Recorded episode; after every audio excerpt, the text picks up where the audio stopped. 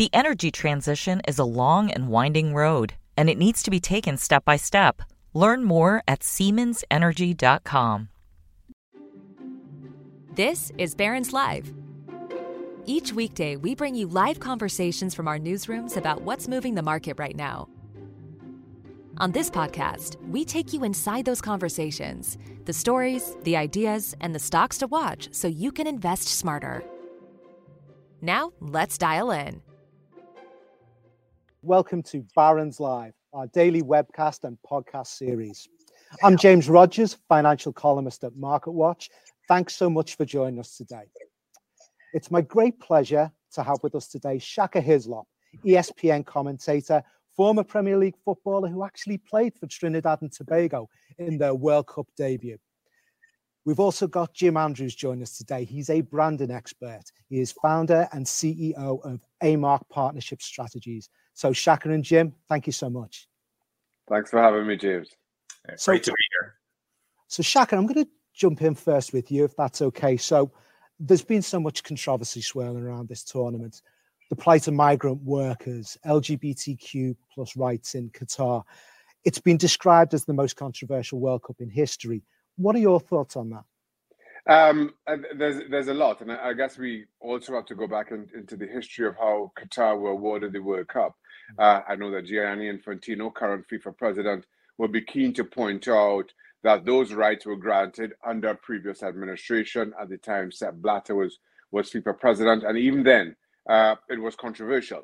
And while I, I believe that every single nation uh, on the planet uh, who, who are capable of have as much right as any other to, to host a World Cup, it kind of um, it, it kind of signaled where we are and what we expect of our football administration and and how I, I think they've kind of failed the game and, and failed the the bigger causes that I think football can stand for or at the very least address.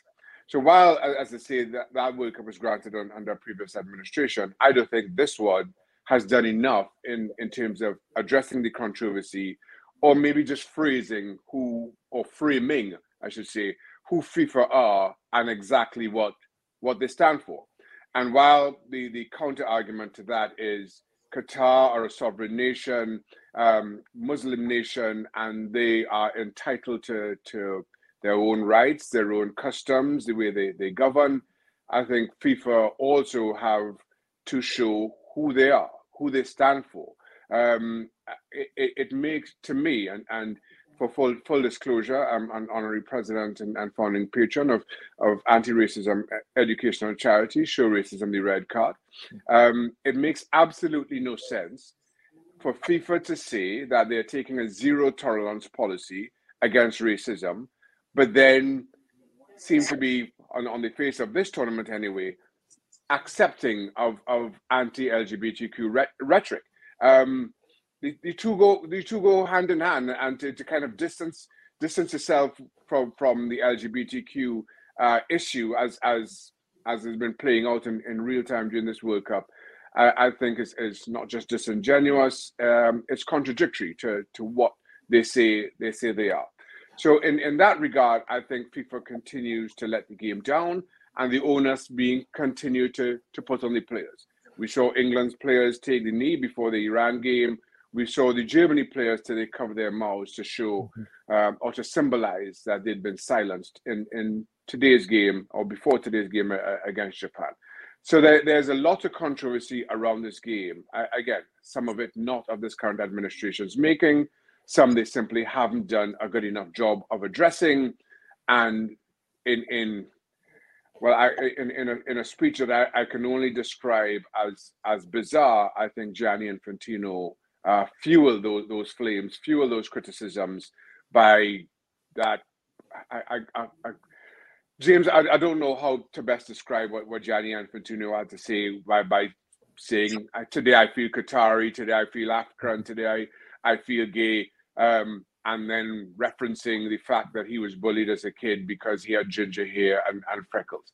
To to somehow equate the two, I think um, more more than just damaging, but but downright dangerous. So there's um, a, a lot of layers to to what we're seeing play out in in real time during the course of this World Cup.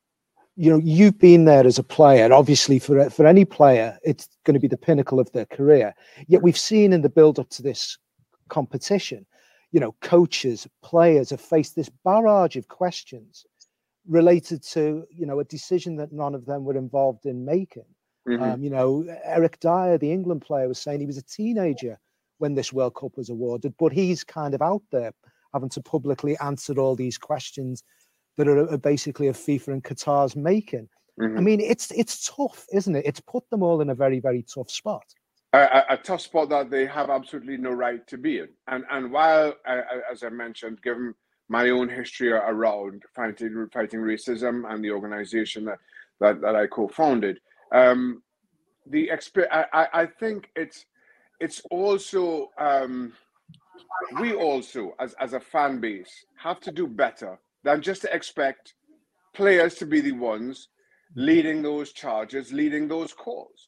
Um, this is a football administration issue, but football administration has continually failed this game to the point now where the expectation is that the players are the ones who are going to use their platform to, to speak up and, and to speak out. And, and, and while I, I applaud the players for embracing that, for taking on that challenge, that's not their role. They want to just go there and play the game and leave the politics. Um, uh, no, I, let, let, me let me rephrase that because I, I don't think this is this is a political issue. This is a human rights issue.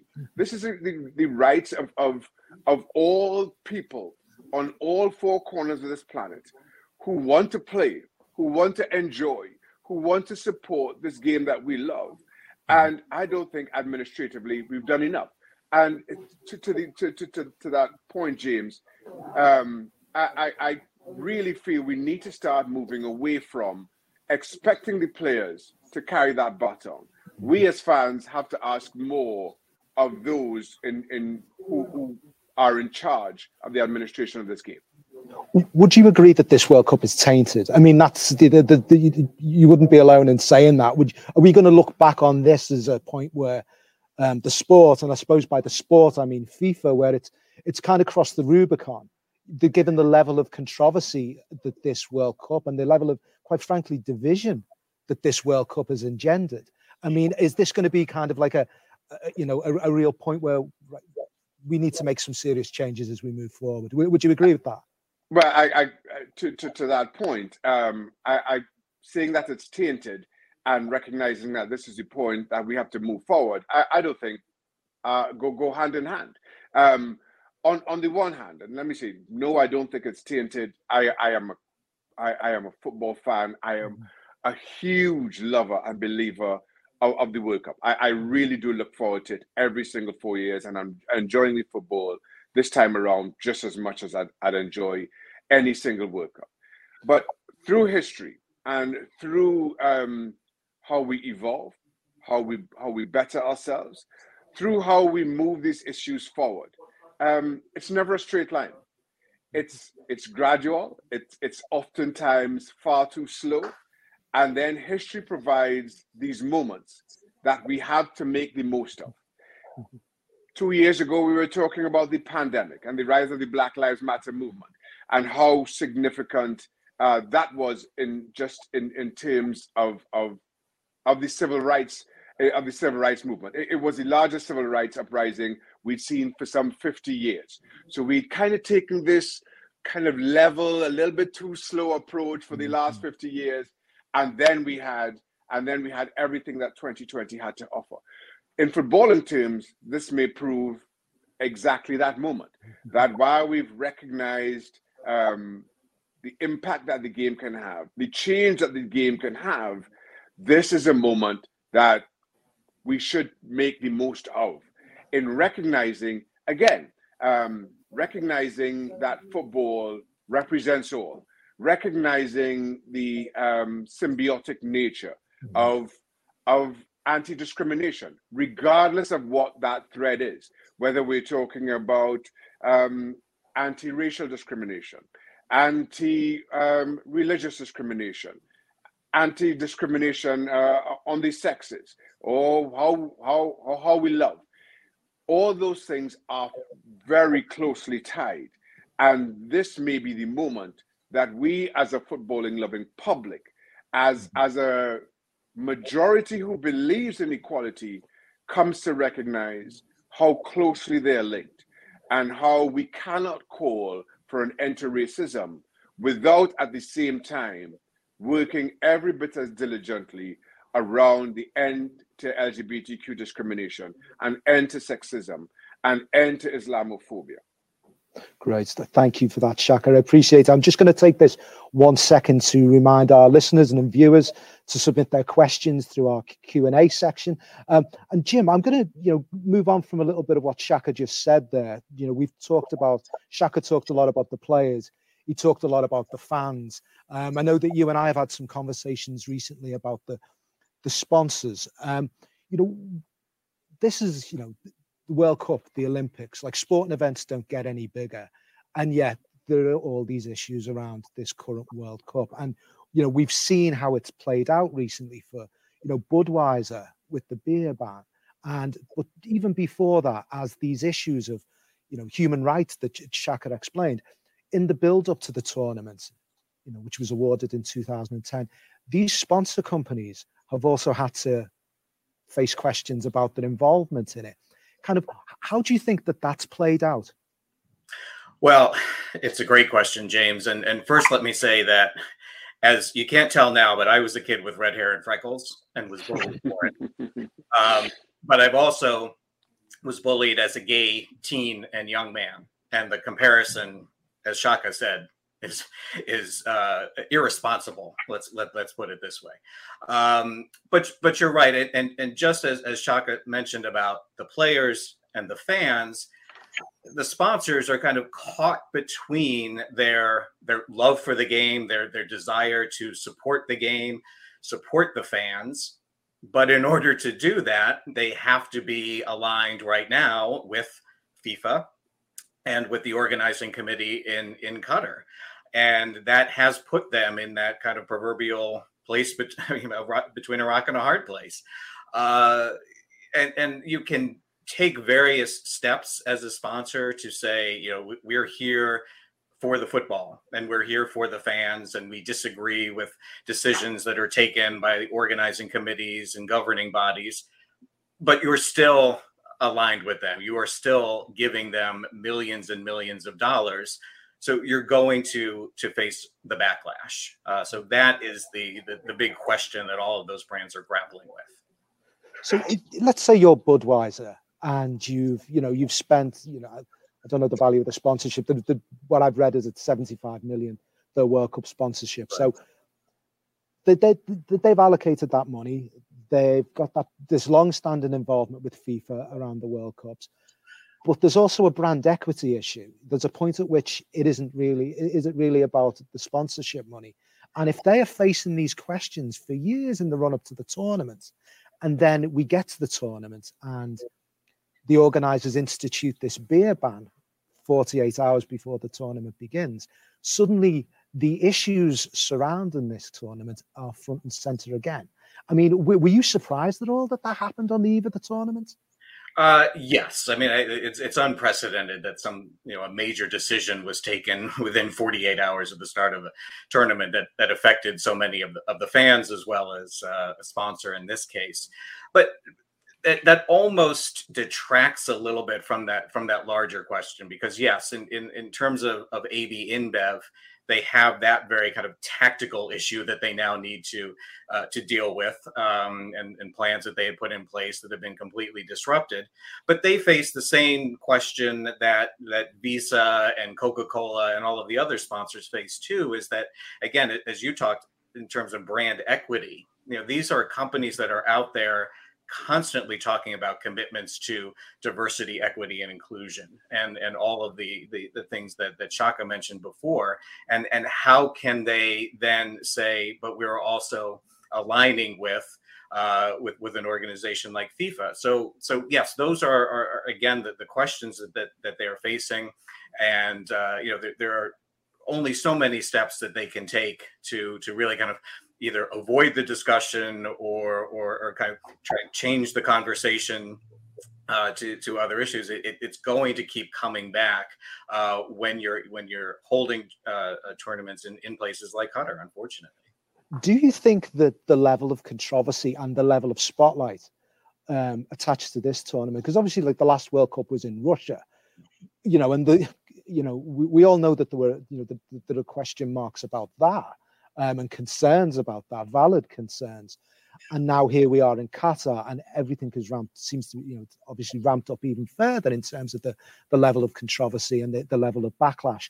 What impact do you think that's going to have long term on FIFA sponsors, partners, and you know in the world of sport generally with regard to future major events like World Cup and the Olympics? Well, and I, I mentioned this to you earlier, James. You know, when I talk to to some of the folks who work for uh, those brands, they have definitely made their feelings known to FIFA as well as to the IOC uh, and and other international bodies uh, to say we can't you can't keep doing this to us uh, and, and and putting these events in places where we're going to face this kind of situation. Um, so they're having those conversations. The difficulty for them, and I think this is an important point, is you know, there's there's such a spotlight that is that is shown on these brands because of their association. But at the same time, as you mentioned, if it's $75 million, you know, that you could probably find that in in the cushions in in, the FIFA house in Zurich, right? So it's they don't have the leverage I think that a lot of us tend to think that they do. Um, you know, quite frankly, probably uh, the broadcasters who are paying much more than the sponsors probably have a larger uh, leverage in that sense. But but again, they are um, the the power uh, and the influence that organizations like FIFA and the IOC have is is enormous. And and the sponsors can only do so much. They can uh, definitely you know plant those seeds and say you know don't do this but it will up ultimately be up to the people who are running those organizations to make those decisions. I mean, there's been so much negative attention focused on this tournament that you know, one thing that's occurred to me, like, are there any positives in there? I'll, I'll ask. I'll put that question to both of you, if I may. So, Shaka, I mean, have you are you taken any positives away from this so far? Well, I, I think the, the, positives will will know post the tournament, um, and, and I say that not not to just kind of um, be dismissive of, of, of those issues and, and, and certainly kind of recognizing FIFA's own history in terms of these tournaments where they come in, make these demands on on on the host in terms of uh, stadiums and, and and and facilities, and then just as as the tournament ends, they kind of pack up shop and and move on to to what's next. But if if the lasting effect of of this tournament is an improvement on, on workers' rights within within Qatar and, and within within a, a lot of the Middle East, then absolutely there, there's a lot of positives that, that can be taken from this. To Jim's point, if the um, if post this tournament you see some of those major sponsors such as Budweiser or McDonald's or Hyundai um, investing in in grassroots sports, investing in women's sports, and and um, LGBTQ opportunities within this sport that that has has largely shunned the LGBTQ community. Um, if you have players who who are gay feel confident enough to to come out and and be open about it, then there's a lot of positives that that can come from this tournament. Mm-hmm. But I, I, I say that again, just kind of recognizing FIFA's own role in previous tournaments. As soon as it's over, they pack up shop and set their sights on what's to come in in four years' time. There, there's very rarely any any kind of um, going back and uh, to just to see how those programs develop. Mm-hmm. So, but I I am ever the optimist. I am the I am my glass is eternally half full, um, and and maybe that may prove my own uh, my own undoing. Jim, are you do you see any positives coming out of this? Yeah, I, I think the the positives are the the game itself, the beautiful game, and, and, and the excitement that has been generated. You know, I, am talking to, to friends and family who, you know, being Americans are not necessarily huge fans of the sport, and they're texting me, "Can you believe Argentina lost?" I mean, um, and, and that's that's kind of what the theme of this is: is that we are talking so much about um, the the other issues, and, and not that we shouldn't be talking about human rights issues, but but but the fact that that we have have to uh, kind of set that aside. And, and I think, James, as you quoted me uh, last week, it kind of hold our noses about what's going on behind the scenes mm-hmm. so that we can then just kind of try to enjoy uh, the matches themselves. So I think, you know, the, a, you make a very good point there. I mean, one of the things that has occurred to me is that, you know, th- this World Cup was actually awarded in, I think it was December 2010, mm-hmm. at the same time that the Russia World Cup was awarded. And there was a lot of the talk at the time that this was awarded to Qatar was wasn't focused on human rights issues. It was focused on the size of the country, which you know is fair. Like that's you know the, the smallest country to ever host a World Cup, and that's that's certainly noteworthy. But we've got to this, and, and organisations like Amnesty, Human Rights Watch have been raising these issues right from the outset. But it's only in the last few years and months that this drumbeat has really, really reached a crescendo. And I think that for me, I'm will be watching to see how, from the outset of these processes, what attention is focused. What will the fans do? You know, will this, will the opposition, will the very, very vocal opposition come earlier rather than later? Because I feel that with this tournament, a lot of it has come in terms of the, the public consciousness, it's come maybe in the last year or two. And we are so far down the road towards this tournament by then that it's it's different. So I think you know, I, am correct me if you think I'm wrong on this. I think there's going to be more scrutiny moving forward. I think that the stakeholders in the game, whether that's fans, sponsors, or whoever, are going to remember this and they will will keep that front and center. Does that sound reasonable? I think so. Um, you know, this has definitely shown the spotlight, and and and yes, there will for for a time it will go away when the tournament ends because we all get you know onto other things and the news cycle as we all know is uh, very very busy. But um, I, I, do think that more attention has been placed uh, on, on this particular tournament uh, than, than we saw in 2018 than we saw in, in Sochi in the, the Olympics in 2014 so we may be at uh, at, a, at a bit of a tipping point. I, if I could just add to that, James, I, I mean, in in fairness to to to, to fan attention, as, as as I think you phrase it, mm-hmm. um, our focus was elsewhere for, for a couple of years there, mm-hmm. um, mm-hmm. and and uh, coming out of the pandemic, then all of a sudden, you know, we had this focus on on uh, the, the continental tournaments, whether it was uh, the Euros in terms of UEFA or, or Copa America in terms of, of CONMEBOL and the Gold Cup here, here in CONCACAF, um, which all were played a year after, a, a year late. So we come out to the back of those tournaments with a year to go, or the because the, the because this tournament had to be moved to, to to this time of the year, November, December, 18 months after after the end of those Confederate tournaments, and all all focus was was then um, on those. So um, I, I, I think I, yeah, once again, just kind of given what the world has, has had to endure, um, that has also meant this kind of um, late but uh, ultra focused mm-hmm. um, uh, on on on on Qatar. Thank you. No, that's a very, very good point. I'm just going to return to something just quickly. Um, Jim mentioned broadcasters earlier. Obviously, Fox Sports, which is owned by Fox Corp, the sister company of Dow Jones's parent company, News Corp, holds the broadcast rights to the Qatar World Cup. So I just want to want to get that out there um, while we're uh, while we while we mention the, the broadcasting aspect of things. Um, one thing I would ask you both is that there's so much focus on human rights, and this is actually coming from one of our one of our readers, um, Kumu, where he asked, "What about the controversy about how Qatar got the tournament?"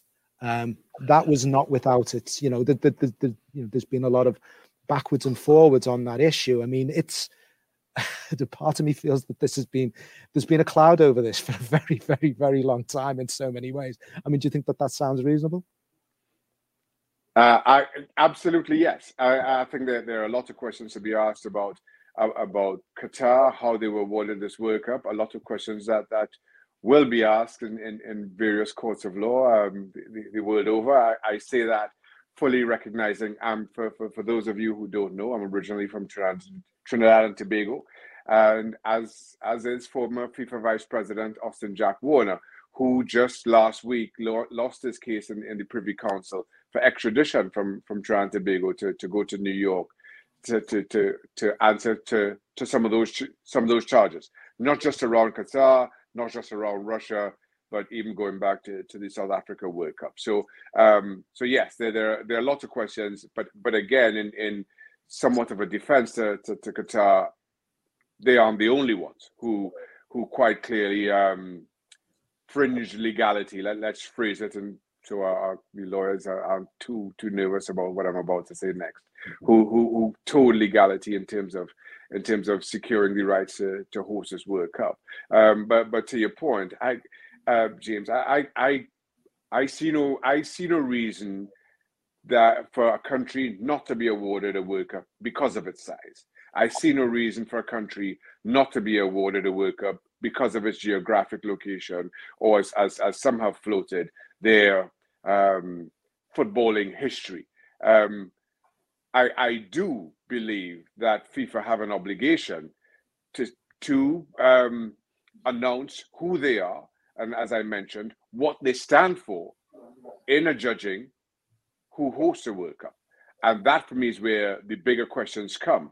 Well, as I mentioned, some there there will be questions answered uh, in terms of the awarding. I think for the bigger picture and certainly moving forward, FIFA have to do a better job of announcing who they are and what exactly they stand for. We've got a good question here from Mark, and I know that Shaq had touched on this earlier. Um, well, actually, you both mentioned it with regards to um, Infantino's comments. I mean, is it time for a new leader of FIFA? Jim, do you want to do you want to take that? Um, that's that's a that's a definitely a delicate question. Um, you know, certainly, I, I think uh, the performance uh, of Gianni Infantino this past weekend uh, has opened up that question. I think prior to this weekend, it was you know pretty clear that he was going to run unopposed uh, next year to to be reelected, and I, and I think that definitely uh, we'll see some candidates uh, emerge. Um, and uh, yeah, again, I. It's it's to me, it's less about who the individual president is uh, but more about you know how the organization and obviously the leadership plays the key role there. Uh, faces these challenges and, and, faces the reality of the situation uh, that that that we're in, and and and stops trying to rely on the fact that as sports fans we have short attention spans on these things and we we want to be uh, concentrating on the matches and not on the politics um, but I think that that uh, that that is no longer going to be something that they can just assume. And another good question in from Mark as well. I mean, has money taken over the glory of the game? Um, I, I, I don't think so. Um, I, I say that from the position as, as, as once being a professional footballer my, myself. Um, there's money in the game. Uh, you know, uh, Budweiser don't Budweiser, not, not that we keep picking on Budweiser, but Budweiser don't invest more in, in, in world football than they get out in, in some kind of a return. So the money's there. Um, how how it's how it's used um, be, becomes a question. And as as as players, as the assets in the game, I will always advocate for for players getting their their fair share of the pie. Um, I, I so to answer Mark's question, no, I, I, don't think money has taken over the glory. I, I, think certainly from a playing perspective, the glory, uh, the value to, to winning a World Cup, regardless of, of, of the financial rewards, remains, remains as strong, remains as prominent within those players. Um, we have allowed money to um, direct or dictate what this game stands for. And I think that's where that's where um, we either have gone wrong or we certainly need to to readdress. And there's another question came in as well. I'm just going to shift tack slightly now in our last minute or two because I think we're getting some questions about the football as well. Um, a lot of attention focused on Portuguese superstar Ronaldo this week. Um, you know, he's got obviously he's going to be gracing the World Cup. A lot of attention focused on his departure from Manchester United. I have a question from Mark. Should Ronaldo play in MLS? There's a question. I'm going to let the player. Uh... Feel free to weigh in, Jim. I mean, it's like a, I, will just say personally, as an MLS fan and and and who works somewhat with some of the, the clubs in MLS, I'd love to see it, but um, that that's besides the point. Uh, let, let, let, me see. Uh, there's a there's a few options here for Ronaldo. I think financially he could go to the Middle East and make more than uh, than he probably ever has at, at any one spot uh, in his career. In terms of in terms of an adulation that Cristiano Ronaldo seems to seems to, to, to want and, and thrive on um, in terms of driving a brand forward. Um, MLS is, is easily the best fit. Um, I, I, think it'll be it'll do wonders for the league as well. But um, I'm nothing if not a, a, a football a footballing romantic, and I wouldn't mind seeing him go back to Sporting Lisbon, the club where he started, uh, just to just to close that just to close that circle. I, I, I think it, it might be um, of the three options the, the least likely, but again, I'm I'm a little bit of a romantic in that regard. And here's a, a final question from me. Um, this is to both of you. Who do you think is going to win the World Cup? Jim, go first. Go on. You to you first. I, yeah, I'm gonna just gonna uh, stick my neck out and say Brazil. It um, did stick it out. It did stick it out very far. There, far hey, this year, this year, that who knows? Uh, let, let, me just say, right? Full disclosure: before a ball was kicked, I had Argentina as my pick to to, okay. to win the World Cup, mm-hmm. and now I'm having to to uh, to reassess. Mm-hmm. So. Um, I'm I'm I'm going to stick my neck out just as far as Jim did, and I'd also say Brazil. Um, yeah, yeah, um, yeah, yeah. I think that's going to be my yeah. I think that's that's probably going to be my call as well. But that was no, that's great. But listen, thank you both so much for joining us today. Um, it's been been absolutely brilliant having this conversation. I wish we could I wish we could keep going all afternoon. So um, so to our readers, our listeners, that's all we have time for today. Thanks for tuning in, and thank you Shaka and Jim for joining me. Tomorrow and Friday will be the third Thanksgiving holidays for Barron's Live. Thank you so much for your support for the past three years. We'll be back on Monday. Please join us again. Market Watch's economics editor Greg Robb will interview St. Louis Federal Reserve Bank President James Bullard about the outlook for the economy and monetary policy. So take care, everyone. Our producer, Crystal Yee, and I wish you a wonderful Thanksgiving. Thank you so much. The energy transition is a long and winding road, and it needs to be taken step by step. Learn more at SiemensEnergy.com.